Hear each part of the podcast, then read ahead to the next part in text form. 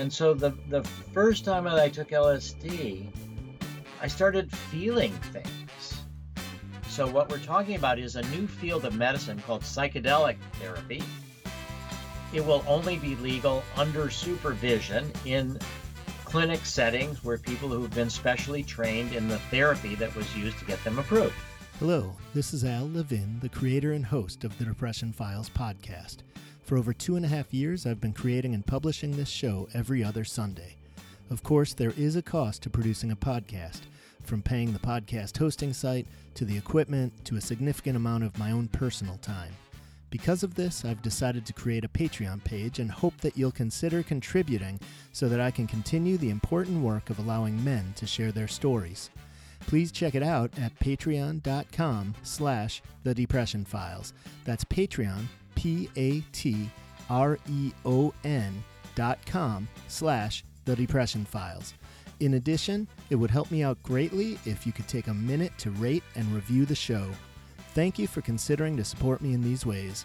And now to the show. Welcome to the Depression Files, where you'll hear interviews of men who have struggled with depression. We talk about everything related to mental health, from depression and other mental illnesses, to medication, to suicide awareness and prevention, to our current mental health system, and of course, to the stigma that surrounds mental illnesses. I believe that sharing stories is one of the best ways to chip away at the stigma. I also believe that sharing stories helps to educate those who may know little about mental illnesses while giving hope to those who may be suffering. I'm your host, Al Levin, and I want to thank you for tuning in. Let's get started. Hello and welcome to the Depression Files. This is Al Levin, your host. I'm really excited tonight. We have uh, Dr. Rick Doblin on the line here. Dr. Doblin is the founder and executive director of the Multidisciplinary Association of Psychedelic Studies, MAPS. He received his doctorate in public policy from Harvard's Kennedy School of Government, where he wrote his dissertation on the regulation of the medical uses of psychedelics and marijuana and his master's thesis on a survey of oncologists about smoked marijuana versus the oral THC pill in nausea control for cancer patients. His undergraduate thesis at New College of Florida was a 25 year follow up to the classic Good Friday experiment, which evaluated the potential of psychedelic drugs to catalyze religious experiences. He also conducted a 34 year follow up study to Timothy Leary's Concord Prison Experiment. Rick studied with Dr. Stanislav Grof and was among the first to be certified as a holotropic breathwork practitioner. His professional goal is to help develop legal context for the beneficial uses of psychedelics and marijuana, primarily as prescription medicines, but also for personal growth for otherwise healthy people, and eventually to become a legally licensed psychedelic therapist. He founded MAPS in 1986 and currently resides in Boston with his wife, dog, and empty rooms from three children, one of whom is still in college and two who have graduated. Rick, welcome to the show. Wow, thank you, Al, for having me. Yeah, I am I'm really excited. You know, you have just been so uh, relevant in the whole idea of psychedelic research for mental illnesses and, and addictions and other purposes. You have been so instrumental in the fight to get them to become legalized for research and so forth that um, it's amazing. And I'm really excited to hear your story tonight. I know, you know, the first thing that came to my mind when I was thinking about it is one of the things that has made me passionate about finding people like you to interview them is that it seems to me, and maybe you know about this and maybe not, but it seems like the research on antidepressants is at a standstill or nothing is is doing from them. And i know there's actually very little research about the efficacy uh, long-term efficacy of antidepressants and and what a long shot and a gamble they are when you have to take a pill and wait you know 4 to 6 weeks for to see if there's any impact. And if there's not you change the med and try again and then you try again and we're talking about people who may be suicidal or can't get out of bed who are going through this process so I'm wondering if you do happen to know, is it true? It just seems to me that antidepressants, like nobody's even looking at them anymore. I, I think that is true, and one of the reasons is that the big pharma has basically turned away from what they call CNS or central nervous system drugs. And the drugs that they did invent, the SSRIs and other antidepressants, are now mostly off patent. So they're not big um, money makers for pharma because there's generic alternatives to a lot of them. And it's very complicated to try to find drugs that really help with mental illness. And at the same time, there's a general recognition that the medicines that we do have address symptoms, but they don't really address the core problem. They're palliative rather than curative. And at the same time, they have side effects that are important. And there's a lot of people who don't find any relief from them at all. So there's a clear need for new antidepressants, new drugs for anxiety, for PTSD. And Big Pharma has mostly um, abandoned the whole issue. So a lot of times people say to us, uh, you're trying to make MDMA into a medicine for PTSD. Other people are trying to make psilocybin into a medicine for depression, for either treatment resistant depression or major depressive disorder. Are you seeing pharma trying to be um, obstructionist for what you're doing? And we don't see that at all. And the most important development that's happened in psychiatry over the last 20 years or more has been the development of ketamine for depression. Right, which was recently, not that long ago, approved by the FDA for the nasal implemented uh, spray, right? Yeah, for Spravato. Right, right. S-ketamine. Yeah. So which which means the the pharmas took a chemical ketamine and essentially used a derivative of it and is able to get it uh, approved by the FDA. Is that yeah, accurate? That's well, sort of. So every chemical, uh, LSD, MDMA, every chemical is got um, what are called isomers, and they're like mirror images of each other, and they're usually in 50-50 percentages, and they're which way they crystallize, like a right hand or a left hand, and those are isomers, and the racemic mixture is with both of the isomers. So ketamine as a medicine for anesthesia has been around since the 60s. It's considered one of the world's essential medicines by the World Health Organization. It's very inexpensive because it is also generic.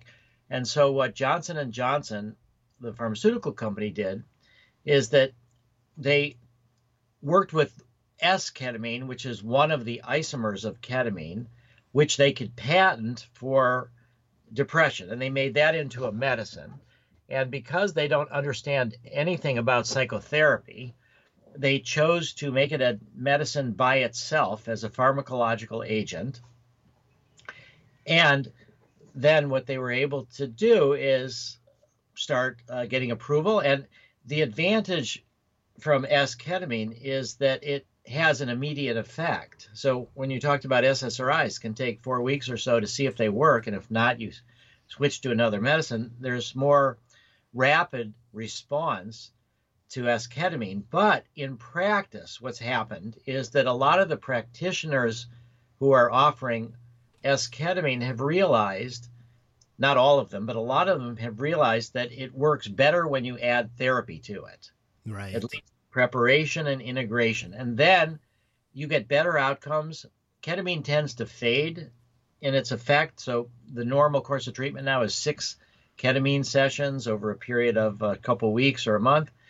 And that way, without therapy, from the pharmaceutical company's perspective, they'll sell more ketamine because even that sometimes doesn't work. But when you add more therapy to it, it works better, it works longer, and at the same time, you're paying more money to the therapist, but you don't need as much ketamine.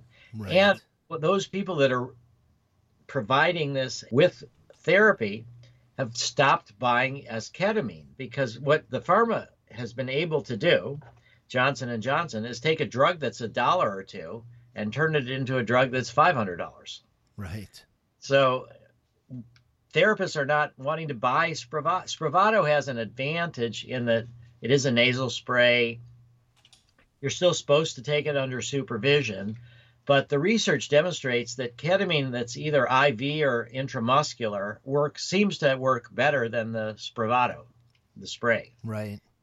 So those uh, psychiatrists, therapists, a lot of anesthesiologists are actually using right. ketamine for depression, but they also don't understand therapy. So yeah, it's really interesting that you mentioned that because I did have an interview uh, on the depression files earlier with a doctor who administers ketamine infusions. Mm-hmm. And he is an ER doc. And I asked him that very question. I had heard that many anesthesiologists administer ketamine intravenously to um, medicate for depression. And that was my very question. Like, they aren't even trained around psychology, mental illnesses, and it just doesn't seem like the best model. And he did say, you know, and I don't know if he actually has therapists working alongside of him, but he did agree that it's best as a team, right? So at least the and his him being an ER doc, he believes that he has had a lot of experience in his past including when he was a student dealing with ketamine and dealing with mental illnesses through the ER more so than anesthesiologists. But that's a I, I've always wondered about that as well. And it's interesting too because even intravenously, people need repeats, right? It's not yeah. like one or two sessions and you're done. Oftentimes, six months later, it sounds like, or a year later, somebody may need another round of ketamine, which I think is different, which we'll get into. But thank you, I appreciate that. Yeah, it's well, really interesting, and that that has kind of opened up some doors to other methods of treating depression that are unre- it's like a whole new classification of drug working in a different way correct? Yeah definitely. Yeah. Uh, as a brief comment that um, we received um, five and a half, uh, about five and a half million dollars worth of bitcoins. Um, this is a couple years ago. And it was from somebody who had borderline personality and depression and he went for a ketamine session. And during the ketamine, he had a vision, and the vision was that the way for him to get out of his problems was to help other people. And he wanted to talk about it to the people that gave him the ketamine. And they said, We're not therapists. For, we don't care what your experience is. It's all about the pharmacological effects of the ketamine, and whatever content you have doesn't really matter. And, and this fellow felt that that was um, very frustrating, and he thought they were wrong about that. And afterwards, the ketamine vision stayed with him, and he realized he was an early Bitcoin investor. At the time, that was um, the peak of the Bitcoin price. So he decided to give away um, $88 million of Bitcoins, which he did in a couple months. But the reason he gave us so much of it was that he liked the fact that we were therapy plus MDMA. Right. And he that it was ketamine plus therapy. Wow. But most people are um, you know they're starting to come to realize that but but others anesthesiologists others have used it as a sort of money mill to just yeah. people ketamine and they don't want to talk about the ther- the content. Right. That really doesn't work as well and it doesn't last as long uh, as you said. And that's where psychedelics either psilocybin or mdma or lsd or um, other drugs other psychedelics seem to be more helpful for depression. Right right so I want to, you know, I probably should have done this right off the bat, but just to hear a little bit about you, the the personal side of you. I understand you grew up in Chicago. Is that correct? Yeah. Well, I was uh, born in Oak Park. Well, Michael Reese Hospital um, in Chicago. Then I lived in Oak Park till I was a couple of years. Then I lived in Skokie. Um, and then that's where I thought the whole world was Jewish. Yeah, which, which is funny because guess where I was born? I was born in Skokie Valley Hospital in Skokie, oh my Illinois. God. That's where my dad worked. Um, my dad's a doctor, a doctor. He's no longer alive, but he was a doctor there. And um, yeah, and then we moved from Skokie to Winnetka. Okay. The other the other story you the other story I heard you share at one point, which was really funny to me, was one. I think it was your grandfather or even a great grandfather who was in the rag business. You said and was literally selling rags. I believe, right? That's what I got out of it. Well, it was the classic rags to riches story because he started with rags, and there's the family. He he moved. He was um, from uh, from Russia and uh, came to America in 1880 around then with my um, great grandmother, and they started out as um, selling rags. And the story, family story, was is that he would sometimes freeze on his horse. Oh my goodness! And and that it would be very cold, and he would be, you know, this horse-driven carriage collecting people's rags, and then he would end up um, having to have his uh, my great grandmother come out with some hot water to unfreeze him from the horse. Oh my god! Yeah. And then he'd walk away with blisters from the burning water. yeah, well, and then he eventually built a big paper company. Okay. And okay. then in, when he was in his 60s, in the 1920s, um, he moved to Palestine. Oh, so wow. It's a pioneer. And, and, actually, his mother, my great great grandmother, um, moved to Palestine in 1904. And her purpose of doing that was that she wanted to die and be buried on the Mount of Olives, wow. which is right outside the gates of Jerusalem that the Messiah is supposed to come out of. And so if you're on the Mount of Olives, you know, that's where you get resurrected first. oh my goodness. So wow. so then um, she died and then and my great grandparents with my grandmother and, and their two other kids moved there in 1924 um, and they built a house that's now a historical site um, on Rothschild Boulevard in Tel Aviv. Oh my goodness. And it's um, got a skyscraper in the backyard and a skyscraper to the side. and they had the uh, the family sold the house in the 40s. Uh, I, I, learned a bunch of interesting stuff that the uh, Italians bombed Tel Aviv in World War II, and they killed about 135 people, and there was a mass exodus from uh, leaving Tel Aviv, and that's when my family left. Wow. Um, and then my family started coming back again in 48 to fight in the war there, and then um, I've had relatives ever since that have um, been there.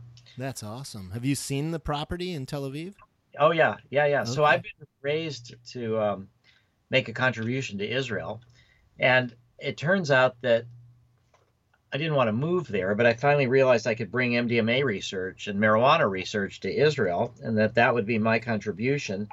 And it turns out that the house is now owned by a Canadian foundation called the Heseg Foundation, and it's for what they call lone soldiers. So a lot of um, young Jews will go to Israel to serve in the army, but don't have any family there. Okay. And so this uh, foundation, the Heseg Foundation, is for lone soldiers, and they they've got this house and they've renovated it and they've built some stories underneath, including this uh, basement that has a movie theater.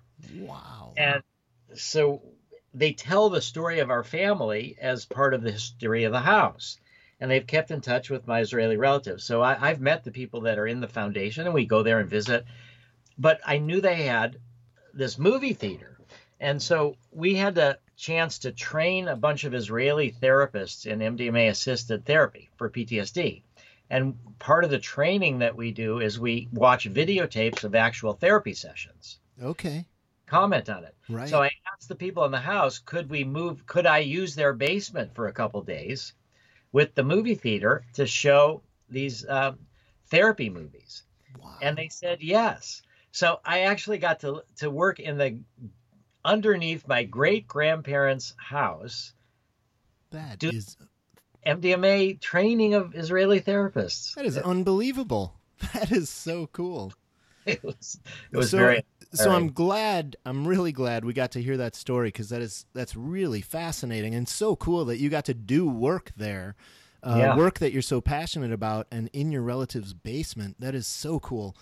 Yeah. The funny little connection I was planning to make was to share with you, like, not only was I born in Skokie, Illinois, but my dad always described his business, and this was what uh, what confused me when you shared that your great grandfather was in the rag business. My dad always said he was in the rag business, but he was a clothing salesman. Ah, ah, okay. And, and I didn't know if it was kind of the Jewish way of describing being in the clothing business or just my dad's way. But he always would tell people he was in the rag business, but really it was you know nice clothes. He sold wholesale to stores, so he would travel in a mobile home and he would show up in little stores and the buyer would come out and sit on the couch and that was his showroom when he was on the road other than going to other shows and here in the twin cities in minneapolis um, there were shows too. But so he is was funny. So when you said rag business at first i was thinking clothing but it was literally rags. It was literally rags. Yeah that's that, awesome. and then paper. So, um, so when you were growing up in Chicago area, were you as a kid involved or interested in drugs? Were drugs around the house? Were your parents big drinkers? What was that like growing up?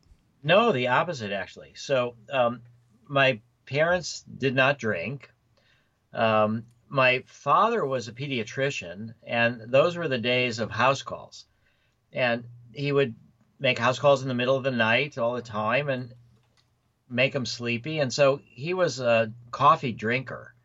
And but I felt that he was addicted to coffee. He would, you know, on the weekends and stuff, he would drink like 10, 12 or more cups of coffee. And so I decided that I didn't ever want to drink coffee. I've never had a cup of coffee in my whole Oh life. my goodness. I have had coffee ice cream, but Okay. uh, but not uh, coffee. And they were also my dad. You know, a, as a doctor, you get all of these um, medicines from uh, Detail Man from pharmaceutical companies. So we had a big drawer of all these medicines, and my dad's attitude was, "Don't take any of them." You know, just you know, I mean, he believed in medicines occasionally. Uh, he believed in vaccines, but most of the time he felt like um, you could heal on your own. And so we had this attitude like, be careful of these drugs. They didn't drink, they didn't smoke. Um, one of my life's failures was I never got him to smoke marijuana. uh, enjoy it. But I, I just grew up also at a time of this um, miseducation that people got during the 60s about psychedelics. So I actually believed that if you took LSD six or seven times, you were certifiably insane. right. And I believe that if you took LSD a bunch of times, it would hurt your chromosomes and you would have deformed babies. Right. And I believed that um, these were escapists, tools for escapism. I, I believe that they were called hallucinogens. Um, we use the word psychedelics, which means mind manifesting. Yeah. But hallucinogens kind of implies that you're it's not real, it's distorted. So I really was very much um, not involved in drugs of any sort, and I never drank alcohol either, even when my friends did. But what really started turning me around was um, I was very interested in studying the other. And at that time, it was Russia. So I, I and my great grandparents, um, as I said, um, had come from Russia. Right. So I, I took Russian in high school. And um, so I went to New Trier High School. We had Russian. And in my senior year, one of my friends in my Russian class um, handed me a book to read. I, I loved reading books. I was always reading books. I was too shy to talk to girls, but I loved to read books. And I, I read this book and I thought, this is phenomenal. And I gave it back to my friend. And he said, um, Yeah, this is a great book, one of the best I've ever read. And I don't know if you realize this, but the author wrote part of it while he was under the influence of LSD. wow. And I'm like, that's impossible. Nothing good comes from LSD. How, how could that be possible? Um, and I checked it out, and it turns out he was right. And the book was One Flew Over the Cuckoo's Nest by Ken Kesey. Wow. I didn't realize that. He did write some of it while he was under the influence of LSD. So that is what really opened my mind. As a senior in high school, um, I was also taking a class in Jung, um, Jungian psychology.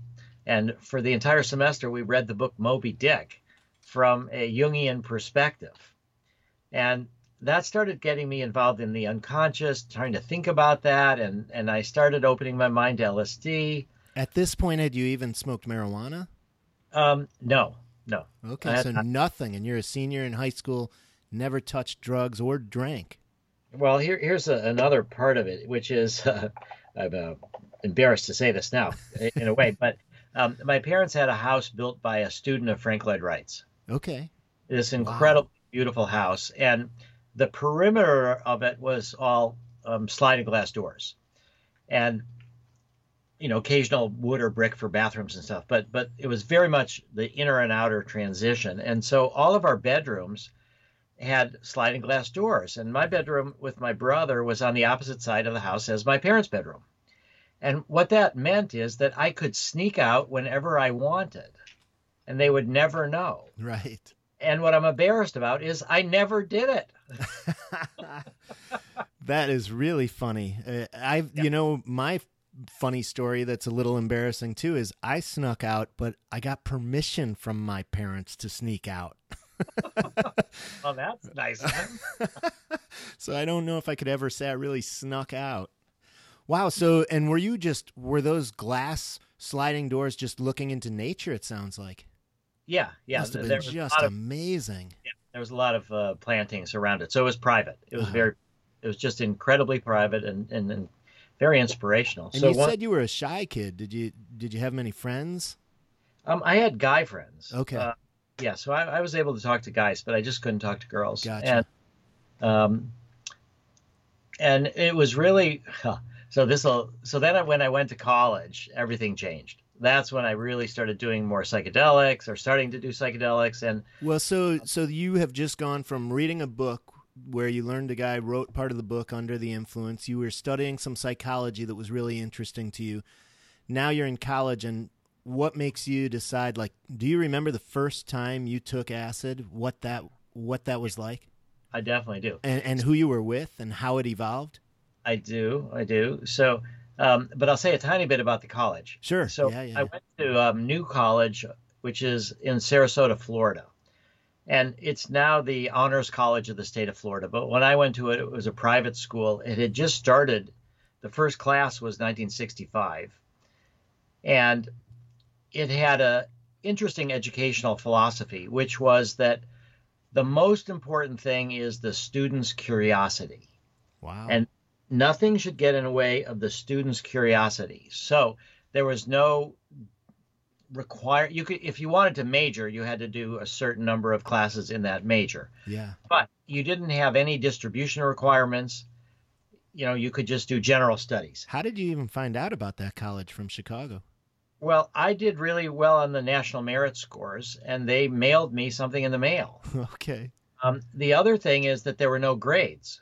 Wow it was all written evaluations and uh-huh. it was a heavy emphasis on independent study tutorials small groups um, it was a small school of only about 350 people wow really but, small yeah really but my high school was like oh, um, new trier is huge right 800 people how many 3,800 people in my school. I, there was 880 people in my graduating class. Oh my god! Or 3,600 people, something like that. So yeah, it was really big. So I, I just loved the philosophy of this school, and I decided to go there. And then once I got there, there was two things that they did not put in their brochure that I didn't see when I went there with my dad to check out the school physically. okay. So one of them was that they had a tradition of all night dance parties fueled by psychedelics going till sunrise. You are kidding. No, and the school was a portion of it was designed by I.M. Pei, this uh, really famous architect, and um, there it, he designed the dorms and the classrooms. But there was a palm court in the center of a bunch of these dorms, and that's where these parties were. So it was just this incredible experience. And the campus police, because it was a private school, they said their job was to protect the students from the real police. oh my goodness. So, okay, now the other thing that I did not know and for which I'm extremely grateful, um, is that um, there was also a, teacher who taught Jung, who'd actually studied with Carl Jung. Wow. Her name was Marion Hoppin, and um, her husband was uh, quite wealthy, and the school was new and didn't have a lot of facilities. So they donated a, uh, an Olympic sized swimming pool with uh, big decks all around it and fenced in, this, this incredible spot in Florida and somehow or other it had evolved into a nudist colony. Oh my goodness! For students, for faculty, you know, um, and it was optional. You know, you could wear clothes, you could not. But you know, for me, who was so shy I could barely talk to a girl, now I like hang out with all these naked girls. Um, and in addition to that, it, it felt. Are like, you are you explaining right now? Did you jump ahead and you're talking about your first trip on LSD, or this is actually no, this is yeah. real? Well, yes, that this is real, and, and they this was at a time when LSD was sold in um, larger doses. It was more like 250 micrograms was a standard dose, which is what you would call an existential experience, where there's periods of hours where it's hard to talk. Right. You know, you got to lie down.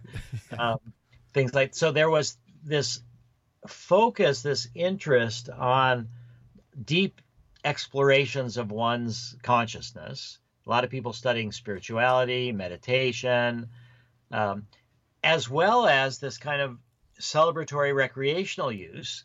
And so it felt like the school was an oasis of sanity in a crazy world. Right. I was also a, a draft resister for Vietnam and planning to, I'd studied a lot of nonviolent resistance, um, Gandhi and Tolstoy and you know, Thoreau, and I studied a lot of um, theories about nonviolence. And so I was, um, I didn't register for the draft and was preparing to go to jail. So I get to this, uh, I didn't actually go to jail. Somehow or other, nothing ever happened. I never sent in the postcard, and nothing ever happened. Wow, at all. really? Yeah, and I later learned about sixty thousand people um, never registered, and nothing happened because enough people were showing up at the draft boards that they, you know, met their quotas. Right. So it was in this environment though that I really decided that I would start to experiment with LSD. That, Um, that's amazing in itself. Just like those two pieces you shared that you weren't even aware of, coming from somebody who all of a sudden was having this passion their senior year of high school around the psychedelics and uh, and psychology. Yeah, Uh, that's amazing. yeah, and, and so my first experience, I was not very emotional. I think that was one of the parts that made it hard for me to talk to girls. That I, I was very cognitive, um, very. I read books all the time. I, you know, studied well, did good on tests, but but I really didn't have much in the way of emotions. And so the the first time that I took LSD, um, I started feeling things. Now, some of it was a little bit fearful or anxious, like I'm losing control and things, but it just brought emotions closer to the surface. And I felt like finally I was um, becoming a more balanced person. The what, other- what was this like? The environment? Were you at one of those all night parties? Were you with friends? What was the the setting? I, I did it on a Saturday where there was no classes. I did it during the day. And, uh, Alone. Uh, well, with with a couple friends. okay. All right, and and then we were you know walking around outside and exploring what was going on, and um, and I had these senses that um, you know that amount of LSD is kind of ego dissolving, and you're processing information in a different way. You know, our mind often acts as a reducing valve, and that you focus on what you need to focus on for a variety of needs or interests, but you tune out a lot of stuff, which is really good for when you want to get stuff done. And, and we all know that you can, you know, be in a crowded room, but if you're interested in something, you focus on what you need to focus on and you don't hear all the Right. extraneous noises, or at least they don't bother you that much. So LSD and this ego dissolution opens you up. So you, you have more perceptions that normally would be um, below the level of awareness. And you also have this shifting away from this uh, egocentric approach, and it often can be a very spiritual experience, you know, because you're connecting sort of with life as a whole, hmm internal life, and and just and a lot of times you really can feel like there's a lot of interconnectedness Right. that you don't normally see. So my my sense of it was that this sense of interconnectedness and the ability to open me up to emotions was both healthy for me and also had political implications. And by that I mean, you know, I, I was very much educated on the Holocaust and stories of the Holocaust. In Skokie, there were a lot of Holocaust survivors right. uh, you know that's where the Nazis chose to march. Yeah. The neo Nazis chose to march in Skokie, um, and the ACLU defended them, which I think was was the right thing. But in any case, I I was really traumatized, you could say, by stories of the Holocaust. Scared about uh, people, scared about the Cuban Missile Crisis when I was a young boy. Now it's the whole world could blow up, and Right. and then then Vietnam, it's my own country doing this. So it was something where I felt that if we could feel the interconnectedness with others and also with nature, that then it's going to be harder to dehumanize others.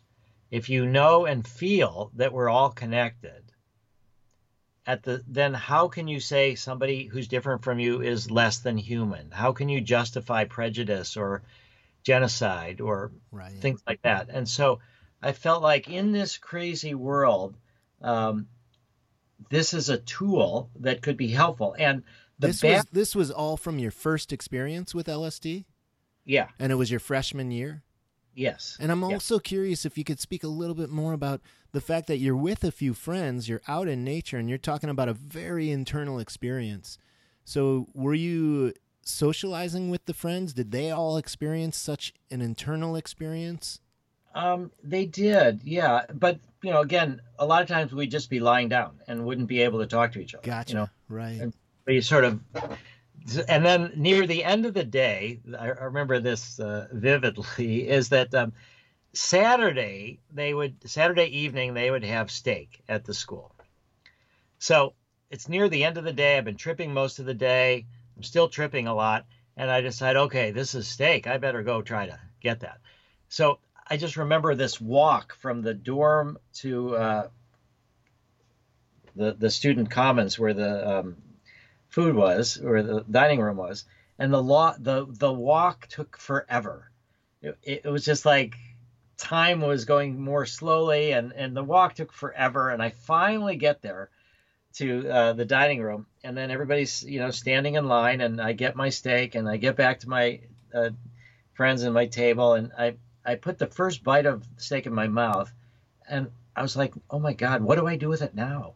I couldn't figure it out. And it seemed so weird to be eating this meat and eating, you know, this whole process. So, you know, and I, I wasn't that hungry. The LSD can take away your hunger. So I, I had to leave. I couldn't even stay.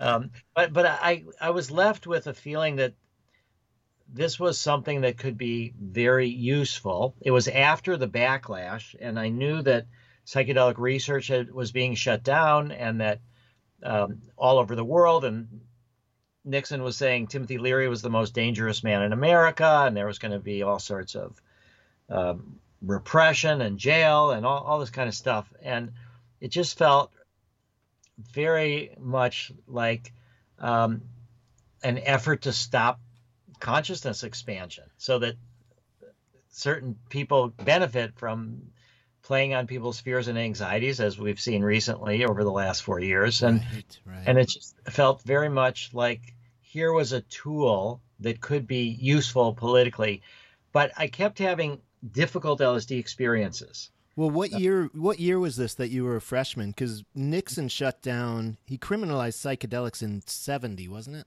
Yes, yeah, the Controlled Substances Act of 1970, and so I started in um, in August of 1971. Oh, okay. Right, right after the backlash, and gotcha. I was, um, I had a very difficult time with my LSD experiences, and uh, I also had a mescaline. So af- after taking the LSD once and having this pretty big realization of the power of psychedelics and enjoying your L- LSD, it seems like your first time was a pretty good experience. But then you're saying, I mean, how freak did you just start jumping into LSD daily then at that point, or no, how? No, I never did it daily, but once every couple weeks. Okay, okay. And more emotions would come up. I would get to this point where I would feel like I needed to let go. You know that I still that my ego was holding on. I didn't feel safe enough to do it. Um, and it would become a problem. Now, at the same time, I read a book from the Whole Earth Catalog, and and which had the picture of the Earth from space um, on the cover. And the book was about a fellow named John Lilly. And it was called Programming and Metaprogramming in the Human Biocomputer. And it was about work that he did in the 50s and 60s, funded by the Navy. And he, he's the one that developed um, flotation tanks, which, which were originally called isolation tanks. Um, and then he got paid to do LSD in these isolation tanks and try to sort out how information was processed in his brain. Oh my so. I, I started reading this book and it was very interesting. And uh, I'll just say that the picture of the Earth from space that, that that's another way that people can get this sense that we're all connected. But it's uh, a lot more expensive to be shot up into space than to right. take LSD. So anyway, I, I had um, isolation environments that friends and I would create that, that we would try to put blindfolds on us and ear earphones and that with no sound and try to go deeper and deeper into our mind. Because we had the feeling in a way that the backlash that the psychedelic revolution of the 60s had failed. Right. that it had um, gotten um, done a lot of good. A lot of people had grown but in the end the system crushed it and research was wiped out around the world. And i thought well you know i want to fight back um, so i kept trying it but my experiences were really difficult so i went to the guidance counselor at college In in what way were they difficult? well it just I, I would get scared Okay. Did you And have I- any like really bad trips where Yeah, you were I- freaking out? yeah I, I did i would freak out quietly though And and what type I of what Well, here's the image to, to give it. So I felt like, um, well, you know that electricity um, flows, and one way you make light with all of our light bulbs is it flows and it stops into a light bulb, and then it heats things up, and that's how you get light. All right, so I, I had this idea that the psychic energy was like that, that that if you can let the energy flow it'll flow through you but when you block it you know it heats up so i, I had this image of my brain being like um, an obstruction to the flow of mental energy. And i started thinking that my brain was melting. And i had this nasal drip that i confused with my brain coming out of my nose. Wow. and it was you know and part of me is like is that probably isn't really happening but part of me was like scared it might be happening. So Yeah. that was my you know worst trip that i was resisting the Uh-huh. energy the psychic energy and that resistance was creating heat it wasn't creating light inside my brain it was creating heat and it was uh, causing my brain to melt so And was but I- that one experience or was that like a common thread of some of your bad trips? um, that was just one. That was just one experience. So, um, but other bad trips were more like I, I need to let go, but I just can't. I'm scared. I would hold on. You so know, the that, emotion. that in my mind doesn't sound like a bad trip I've heard about. I mean, I I hear about, you know, like people all of a sudden and maybe these are some of the myths and exaggerations, but like, you know, the like a, an all-out hallucination of the wall suddenly caving in around them and really being scared like outright for their life.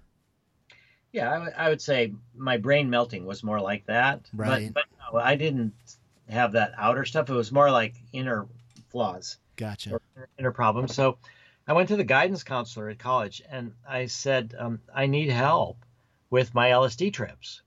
And the guidance counselor took me seriously. And he said, It's important what you're doing. It, it is um, important to get us better spiritual grounding. Um, I, I also just will add that um, my bar mitzvah was a big disappointment to me because I thought that it would be um, spiritual and that it would be transformative that somehow or other I would turn into an adult or a you know boy to man kind of thing Right, right. and and none of that happened and when I first started taking LSD I had the thought this is what my bar mitzvah should have been right. this is generating those kind of questions those existential questions Yeah, yeah. and that But so this counselor, you go to see a counselor, and I want to make sure I understand. So you've now been exploring with LSD, had a great first trip, but you've had multiple, it sounds like, bad trips. But you want to continue your path of taking them, like you feel passionate about enough about them that you, the I, like I would think the bad trips would be like, screw this, man. My, I feel like my brain is melting. I, I don't want to deal with psychedelics. This is scary. But you didn't do that.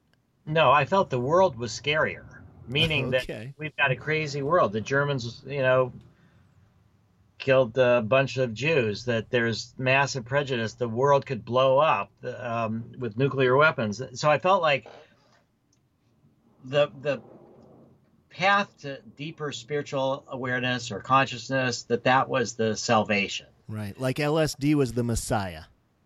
Well, LSD was a tool that could bring about experiences that could be helpful. Right. So right. I, I didn't think LSD was the Messiah, but I did think that LSD was a gift yeah.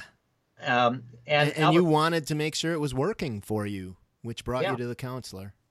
Yeah, and Albert Hofmann, who invented LSD, talked about it as being invented right around the time that the splitting of the atom took place. Okay. And he actually thought that, um, you know, Albert Einstein talked said that the splitting of the atom has changed everything except our way of thinking, and hence we drift toward unparalleled catastrophe. Wow. So Einstein is saying we need a new way of thinking, and I think that means a more spiritual, inclusive way. Right. So I, I felt that this world was in danger. Um, I was about to potentially be arrested to go to jail. That it was people were murdering each other all over the place, and that there was this need to break through to a deeper spirituality, and that that's why I continued the LSD experiences. And so when I go to the guidance counselor and say, "Help me," um, he took me seriously, but then he gave me a book to read, and this was a book that changed my life. Um, it was a book called um, it was Realms of the Human Unconscious Observations from LSD Research, and it was by a Dr. Stanislav Grof. Right. And he's the world's leading LSD researcher. He's about to turn 90. Um, you know, it was just really a, a phenomenal book, and, and it opened my eyes to the, the research that had been done with LSD, which I didn't really know.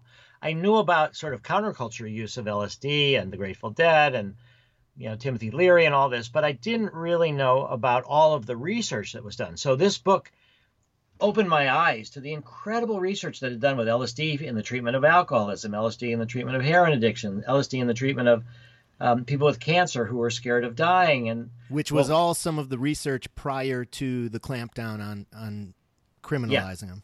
Yeah. Right. Right. exactly from all over the world. So um, so this book felt like it looked from a scientific lens at consciousness, at spirituality, at the realms of the human unconscious, but it had a reality check, which was therapy.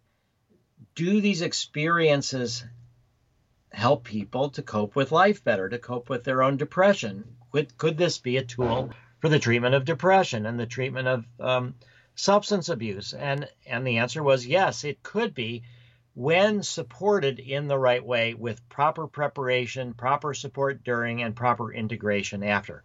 So this book put it all together for me. And the amazing, another amazing part was that the book was not actually published till 1975, but this was in 1972. And my guidance counselor had a manuscript copy of it and had Stan's address. And that is incredible. so I wrote a letter to Stan Grof and I said, This is so interesting. I'm thinking I want to devote my life to psychedelic research, but I need to, um, you know, do my own therapy as well. And I'd like to study this. Um, and what suggestions do you have for me? So I didn't know that he would write me back. He's MD, PhD at Johns Hopkins, big right. But he got my letter and he wrote me back. That's amazing. Yeah, and he told me that he was giving a workshop that summer in California. And so I decided that um, I would go to that. And I so then I went to my parents, who, you know, in one of the most important lessons of love that I've ever learned, I went to my parents and I said, I want to drop out of college. I want to study LSD and I want you to pay for it. wow. And um, at the end, it took them a couple months, but they said yes. And my dad said, I think it's a big mistake you're making. You know, they weren't into drugs, as I said. I think it's a big mistake, but we think you're a stubborn guy. And if you um, don't get help from us, it's going to take you longer to realize it's a mistake. And then you're not going to want to admit it because, you know, your parents will have been right and you'll have been wrong. So Right. we're going to help you to realize your mistake sooner. Oh my And, goodness. and then they said that there's a tiny fraction of doubt. Maybe I do know what I need to do. Right. That was the other part of it. So there was this incredible sense of um, sort of support for what I wanted to do. It was just That's beautiful incredible. and uh, I, I just am so grateful. And so I did do that workshop with um, Stan the summer of '72. I did uh, primal therapy. I did an encounter group, month long encounter group up in the mountains of California. I did everything as intense as I could, but in the end, I was not enlightened. I didn't feel like I was quote enlightened. Right. And, and I was and I'd done everything the most effective, the most extreme, the most powerful that I could that I knew of. So I was kind of lost, and I went home and um, lived at home. I'm the oldest of four kids, so it was a bit difficult for my parents because here I am a dropout, bad example for my siblings. right. And um, but I finally got this idea that my you know parents had built this house that I needed to build something. That if I could get grounded in the world, I could, you know, sort of figure out what to do. And so, So I, were you were you essentially saying I'm leaving this whole idea and this passion of psychedelics and I'm looking for something different? No, no, no, Okay. not at no. It was this is what I'm going to do, but I need to prepare myself. Gotcha. need to get grounded. And so the the school it did have this Olympic sized swimming pool, but it didn't have much in the way of athletic facilities. And I had been a um, high school champion of handball at New Trier. And so I said to my dad and, to the school, I'd like to build a handball court. Wow. It's very simple because it's concrete block one on top of the other. The skill comes in if you're a mason, the skill comes in in how fast you can go and also how parallel you can get things. But I figured I could um, I could work slowly and carefully and I could do it and I could just pile one block on top of the other. It's 20 foot long, uh, 20 foot wide, 40 foot long, 20 foot high. So it's a lot of block. And um, my parents agreed that they would pay for the materials, which are a couple thousand dollars, and they would support me to go back to school, um, which I did in 73. And then I started um, wanting to exercise my mind. And then I got a girlfriend, and her father taught contractors how to pass the contractor's exam. So I asked him if I could take the test and uh, take his course for free, which he then permitted me to do. And um, I got my license. So I was the youngest and dumbest contractor in Florida. and I, I built houses, uh, custom and spec homes for 10 years. And then in 82, I felt ready to go back to college. And this whole time though, so for 10 years of of doing the construction work, you you have LSD and psychedelics on your mind the whole time thinking about how you'll be able to get it back into that in the future? Yeah. Okay. And every once in a while I would I would trip and it would be like it would get easier and easier because I was getting more and more mature. Right. And I was getting able to be more emotional. I finally had a girlfriend and, and could experience a lot of things that I hadn't experienced before. Better experiences, less bad trips. Yeah, and Okay. and so um, when I started back in school in '82 at New College, the same place I dropped out ten years before, um, the very first semester, Stan Grof was offering a month-long workshop at Esalen in Big Sur, California, with his wife Christina, and it was on the mystical quest. It was a month long on the mystical quest, and I thought what I would do is I would go back to be with Stan and I would develop a curriculum of what I needed to do to become a LSD psychedelic therapist. Because at the time there weren't real courses for that because it was still suppressed all over the world. But I thought I'm going to do this. And so I went to Esalen, and in my first month in school, getting credit for off campus study, while I was there, this woman, Debbie Harlow, comes by and she said uh, she wasn't in the workshop, but she came by and she stayed there. And she said there's a new drug and it's called Adam, and it helps you um, feel love and it helps you feel connected to people and it makes you a better listener and it's it's really good for communicating with people. And um, I thought, hmm, you know, that doesn't sound all that interesting because I feel like I'm in love. I feel like um, you know I've learned a lot. I, I feel I can listen well, and and I saw a group of people doing MDMA sitting in a circle, and they were just talking to each other. And I thought, well, that's not very profound. You know, you take a bunch of LSD and you have these hours where you can't even talk. Right. You know, you, you move into nonverbal processing, and so. Um, so I, I like to say that I was uh, stupid enough to underestimate it, but smart enough to buy some.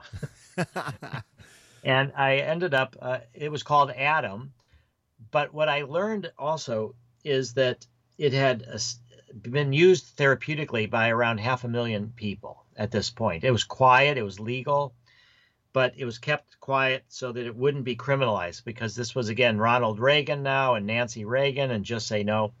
But it had escaped from therapeutic circles and had become ecstasy. right. But it was and it was still legal. and it was still legal. Okay, yeah. So I thought, here it is. I'm learning about MDMA before the backlash. Right. about LSD after the backlash. And so that's where I started getting involved in um, starting another nonprofit before MAPS to make uh, MDMA. Uh, well, the, the nonprofit before MAPS was to fight what we thought would be the eventual DEA, Drug Enforcement Administration crackdown. Because while it was legal, we could introduce it to a lot of people who wouldn't do an illegal drug, but would try a legal drug. Right. Right. So we, we introduced it to uh, Lester Grinspoon, who was a psychiatrist at Harvard Medical School. Um, Rabbi Zalman Schachter, I don't know if you ever heard of him, and Shlomo Carlebach was his, uh, Shlomo Carlebach, they're Hasidic but modern Orthodox, and Shlomo, um, very emotional people, but the Zalman um, had done LSD with Timothy Leary. Um, and so we introduced MDMA to Zalman and to uh, a Roman Catholic monk, Brother David Steindl-Rast, who used it in half doses to help meditation in the monastery. wow. Various people that I had met along the way, and it was um, amazing. So once the crackdown came, I went to Washington and we asked for a hearing. Um, we had pro bono lawyers. We were So this whole when when was MDA MDMA? When did that become criminalized then? 1985. Okay, so So- well after LSD. Yeah, yeah. It, Yeah. it was uh, 84 is when the DEA moved to criminalize it. We slowed them down, but they criminalized it in 85. Okay. And they the judge agreed with us that it should be a medicine and should be Schedule Three, and therapists and psychiatrists could use it. But the DEA ignored the recommendation, rejected the recommendation, and put it in Schedule One, where it's no medical use.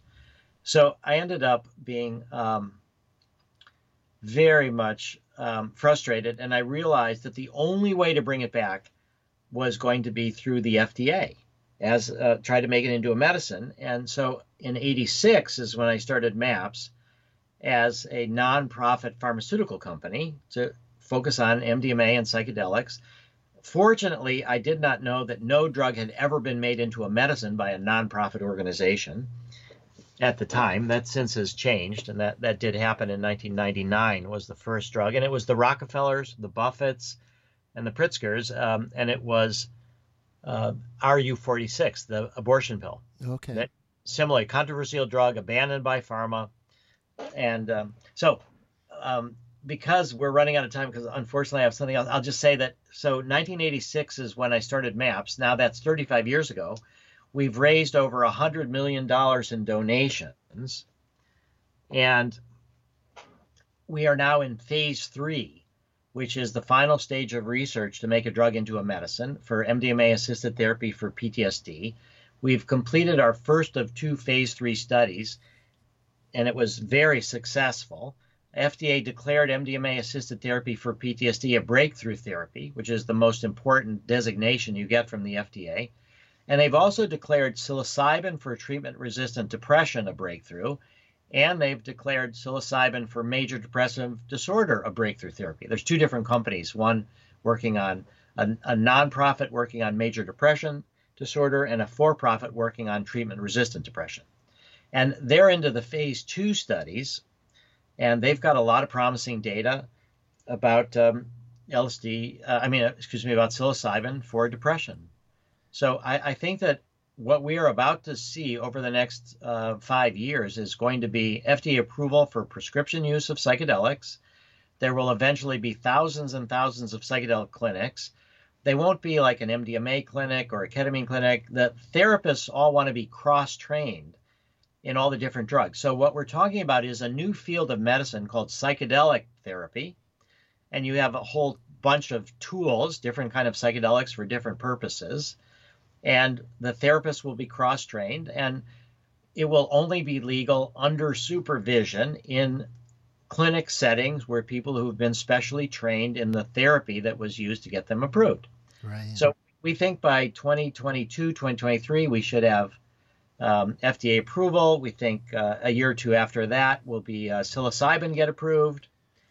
And we already have ketamine. We think more and more ketamine is going to be used more with therapy than just as a pharmacological agent. And so I think for those people that have depression, um, one of the main messages is that there is hope. There are tools coming that are going to be very effective.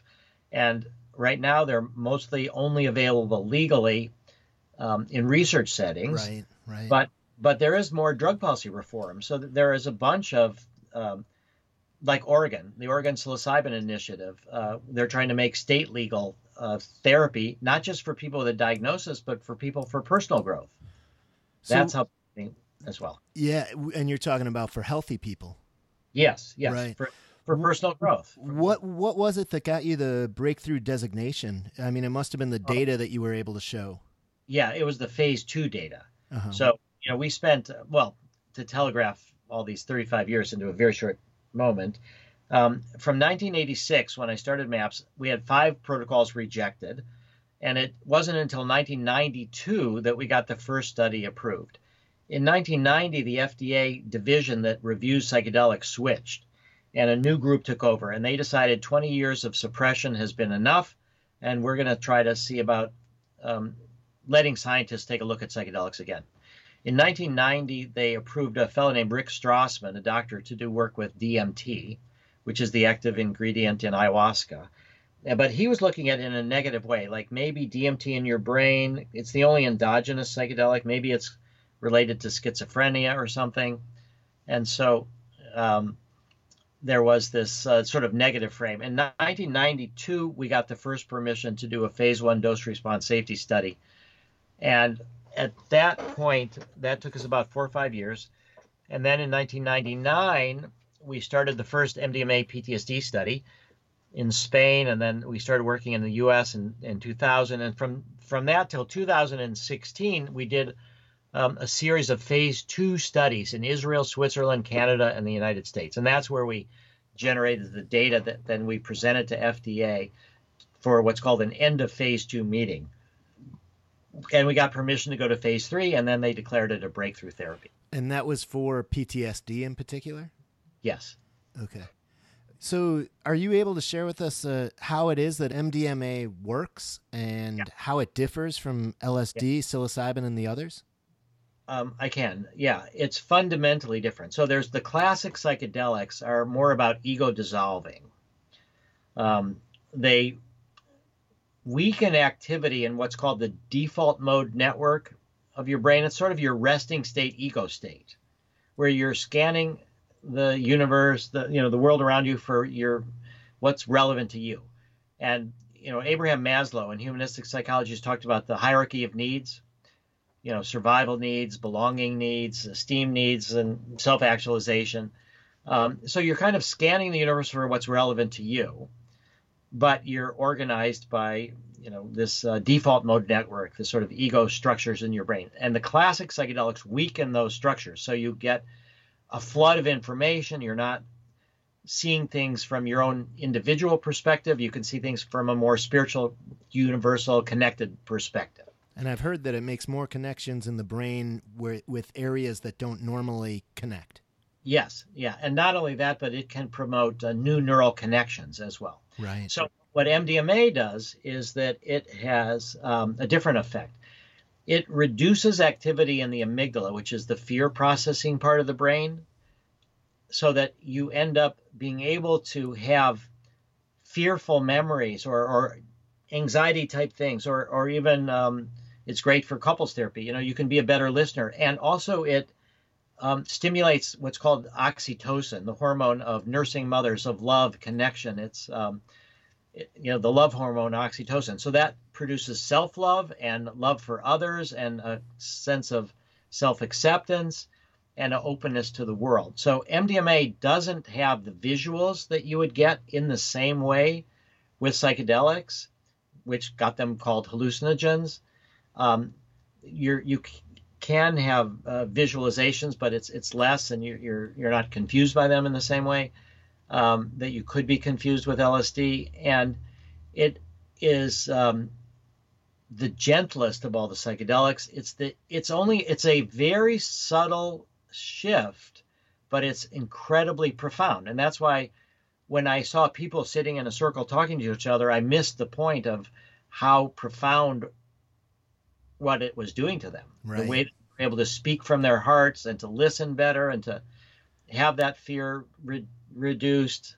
So it, it, ended up though that MDMA is ideal for PTSD. Uh, so MDMA, uh, PTSD. If you have PTSD, it, um, you have hyperactive amygdala. You have your prefrontal cortex, where you think logically, has got reduced activity, and also um, your hippocampus, where you put memories into long-term storage. There's not as much activity. So MDMA increases activity in the prefrontal cortex, so you can think more logically, decreases activity in the amygdala, the fear processing, but then increases connectivity between the hippocampus and the amygdala, so you can put these traumatic memories that never were fully processed into the past. That makes a ton of sense for how MDMA would support PTSD. What about in the case of depression? Well, it, it's similar that that um, because you don't typically have an overactive amygdala, do you, during depression?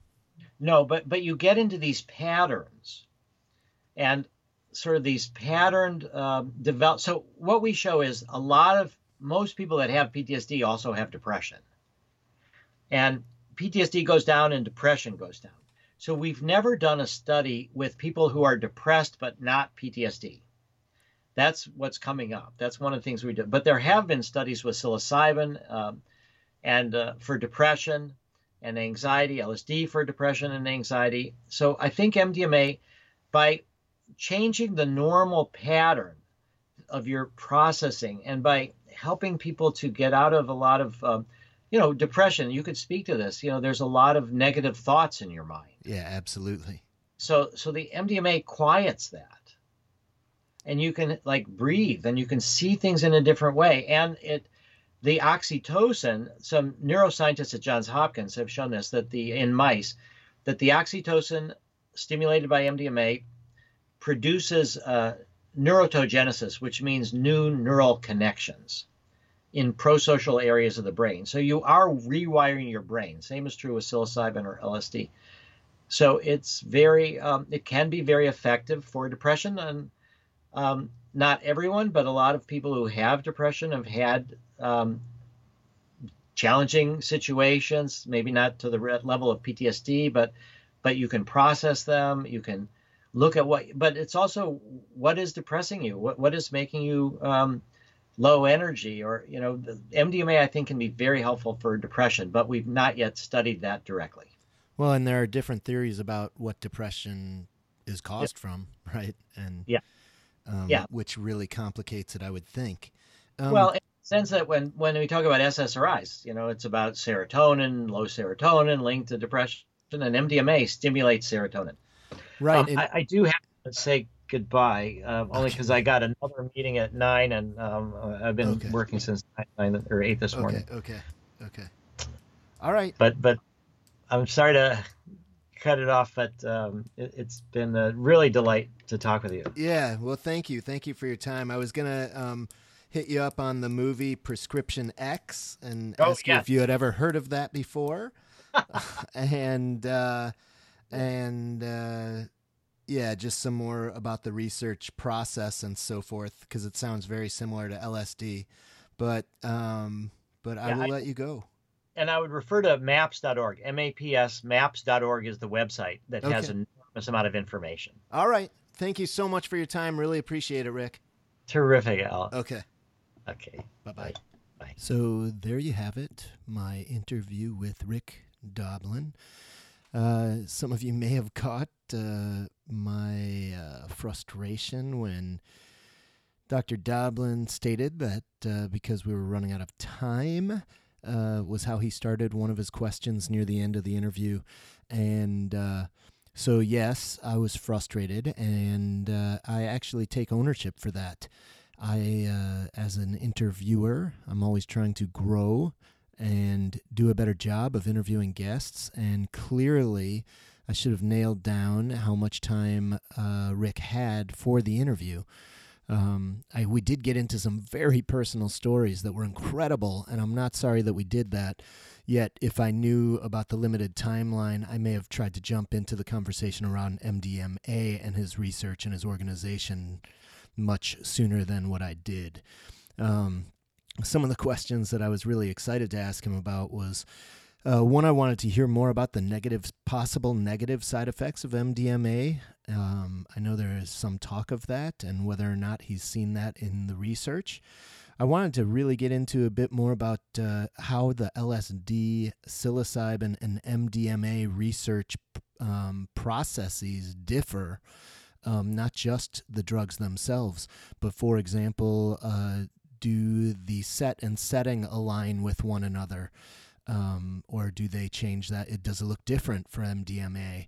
Um, the number of sessions that they conduct for the MDMA research, and how many of the sessions include uh, giving the researchee MDMA, and how many are strictly therapy? And does the therapy differ um, that is given along in the research for the three different types of psychedelics? Also curious uh, how the screening process went and whether or not they're going to pursue um, studies related to uh, healthy people re- receiving MDMA um, and as well as LSD and psilocybin. Uh, Rick just has so much knowledge around all of those pieces. Um, I, I, certainly wanted to ask him uh, more about MAPS, his organization, and one of their values that stood out to me was that they they take uh, risks and learn from their mistakes. And I, I was really curious to to ask him about what were some mistakes that they made and lessons that were learned. And finally. Uh, I did kind of allude to it, but uh, he uh, there is a film being produced called Prescription X I think it is still in production, and it is a film all about uh, Rick himself and his story. Uh, it is called Prescription X, and you can find out more information at prescriptionx.com. Uh, also, as Rick had mentioned, make sure you check out maps.org for more uh, information on maps and the incredible work that Rick and his team are doing along research uh, of MDMA and PTSD, and hopefully uh, soon in the future, MDMA and uh, its use as a medication for depression as well. All right. Well, thank you again for listening to the Depression Files. If you have a chance, it would be great uh, if you could do subscribe and give a review and rating. Thank you again, Thank you for listening to the Depression Files. If you are currently suffering from depression and are experiencing thoughts of suicide, please reach out for help. In the United States, you can text 741 741 to connect with a trained crisis counselor, or you can go to suicide.org for a list of international suicide hotlines. If you enjoyed the show, please hit the like button. In addition, please leave a rating and a review on iTunes. Thank you again for listening to the Depression Files.